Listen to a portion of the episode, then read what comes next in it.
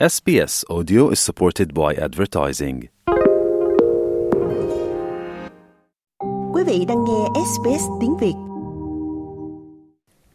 Phan Bách xin kính chào quý vị thính giả. Mở đầu là vài hàng những tin quan trọng trong bản tin nhanh hôm nay. Lũ lụt trầm trọng ở phía bắc Queensland. Phái đoàn nghị sĩ Âu Châu vận động ngưng bắn ngay lập tức tại Gaza. Nhà hoạt động Nguyễn Tiến Trung đến Đức tị nạn. Mở đầu là phần tin nước Úc. Bắc Queensland vẫn bị ngập lụt do lũ lụt và mưa lớn từ cơn bão nhiệt đới cũ Jasper dẫn đến việc các tàu cứu hộ được bố trí ở Cairns.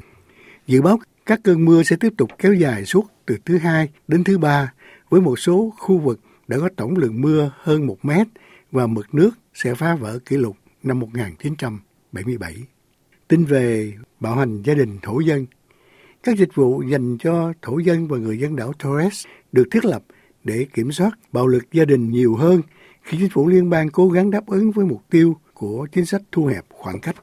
Báo cáo tiến độ hàng năm về việc thu hẹp khoảng cách năm nay cho thấy chỉ có 4 trong số 19 mục tiêu đang đi đúng hướng, trong khi 4 mục tiêu khác đang đi lùi.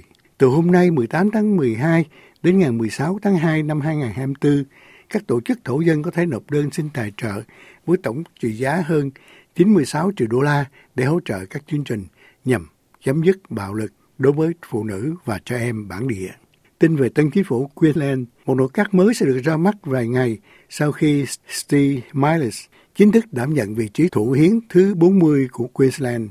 Trong sự kiện được coi là một cuộc cải tổ lãnh đạo lớn nhất của chính quyền tiểu bang trong 9 năm, có năm bộ trưởng mới sẽ được bổ nhiệm vào cuối ngày hôm nay.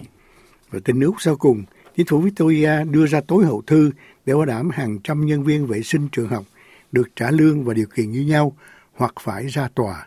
Liên minh Công nhân Thống nhất cho biết họ sẽ tiến hành các thủ tục tố tụng chống lại chính phủ trừ khi chính phủ chỉ đạo cho các nhà thầu sắp tới Jetplex và Seco giữ 700 người dọn dẹp ở Victoria trong cùng giờ và điều kiện kể từ ngày 15 tháng Giêng. Công ty sắp hết hạn ISS đã rút hợp đồng gia hạn thêm một năm ở các vùng ngoại ô phía Tây và Đông Bắc Melbourne, khiến những người dọn dẹp không có việc làm chỉ vài ngày trước Giáng sinh. Sau đây là tin thế giới. Phiên tòa xét xử nhà xuất bản Jimmy Lai bắt đầu từ hôm nay, nhiều năm sau khi ông bị bắt trong bối cảnh Trung Quốc đàn áp những người bất đồng chính kiến.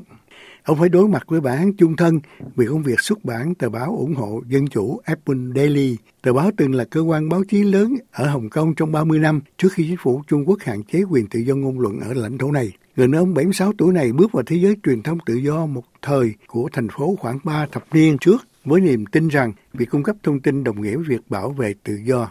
Chính phủ Trung Quốc cáo buộc ông cấu kết với thế lực nước ngoài nhằm gây nguy hiểm cho an ninh quốc gia và âm mưu cùng người khác xuất bản các ấn phẩm mang tính nổ loạn. Tin về Gaza, Ngoại trưởng Pháp Catherine Colonna kêu gọi ngừng bắn ngay lập tức trong chuyến đi tới Israel và bờ Tây, nơi bà gặp chính quyền Israel và Palestine.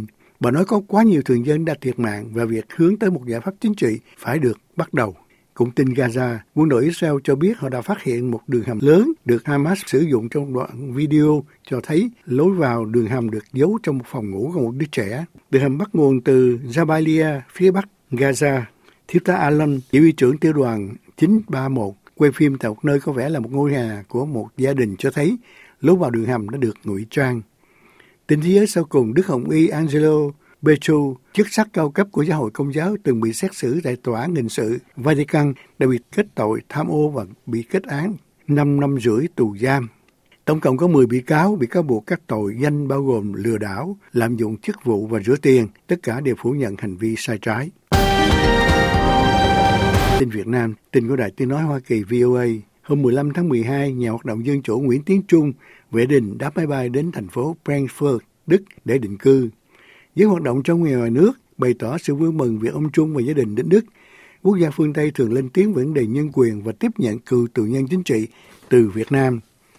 Nhà hoạt động nhân quyền Res Bùi ở Thái Lan cho biết trên trang Facebook hôm 15 tháng 11 rằng, ông Trung và gia đình đã rời khỏi Việt Nam trước đây và lánh nạn tại Thái Lan một thời gian trước khi đến Đức. Khi còn Thái Lan thì Trung đã bị an ninh Việt Nam theo dõi và Đức cấp visa khẩn cấp cho Trung.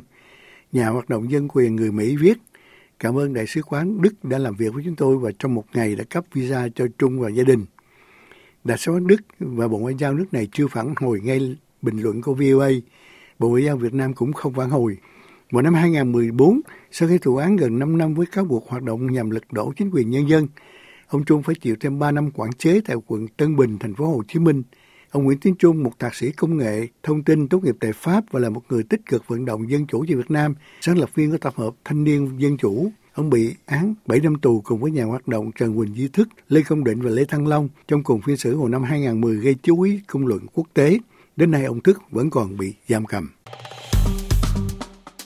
Like, share, comment. Hãy đồng hành cùng SBS tiếng Việt trên Facebook.